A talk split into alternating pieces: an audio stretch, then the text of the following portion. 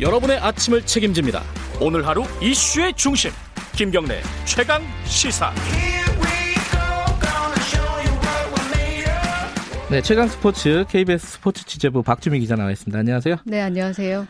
스포츠 취재부는 어, 개점 휴업 상태 아니에요? 저희 일부는 보도국에 파견 나와서 네, 코로나 19 긴급 여기 특보하는데 파견 아. 나와서 업무를 지원하고 있고요. 네. 슬군요. 스포츠가 뭐 경기는 열리지 않지만 그 음. 코로나 19에 따른 지원책 이런 것들을 좀 발표하느라 음. 여러 실무 회의를 하거든요. 음. 그래서 각 종목 단체 그런 것들을 취재하러 다니고 있습니다.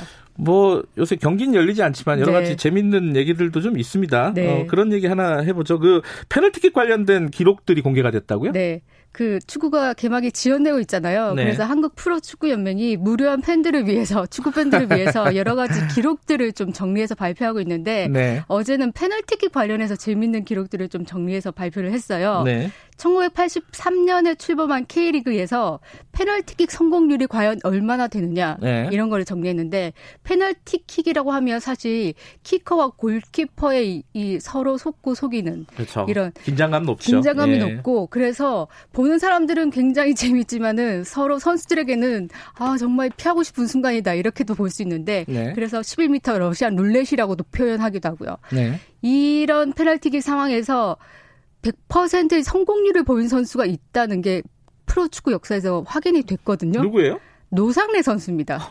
100%요? 전, 네, 전남과 포항에서 뛰었던 선수거든요. 네. 노상래 선수가 보니까는 통산 28차례 페널티킥을 시도했는데 네. 모두 득점으로 연결했어요. 음... 페널티킥이라는 게 사실 선수들이 다 넣을 수 있는 건 아니거든요. 네. 세계적인 선수들도 이 페널티킥 때문에 잔혹사에 시달렸던 선수들이 그렇죠. 있었어요. 데이비드 베컴 같은 경우도 있었고 네. 손흥민 선수도 한때는 대표팀에서 페널티킥을 차고 싶지 않았었어요. 평가전에서도 중요한 순간에 네. 해결사 역할을 해야 되는데 그러지 못한 순간들이 많아 많아서서 근데 노상래 선수 같은 경우는 100%의 성공률을 보였다고 하니까 대단한 제일 잘 막은 선수는 누구예요? 어 골키퍼 중에서는 지금 현재 FC 서울에서도 골키퍼를 맡고 있는 유상훈 선수거든요. 아. 이 선수가 2011년에 프로에 데뷔했는데 네. 53%에 넘는 선방률을 과시하고 있습니다. 반 이상 막아버렸다? 그렇죠. 허, 15차례 네. PK 상황을 맞았는데 8차례를 막아냈습니다. 네. 반면 보니까 김병지 선수 우리 국가대표 네. 유명한 수문장 예. 선수잖아요. 보니까는 이 선수는 22번이나 더 많이 횟수는 많은데 음, 확률로 보면은 확률로 보면 예. 23%의 선방률에 불과했어요.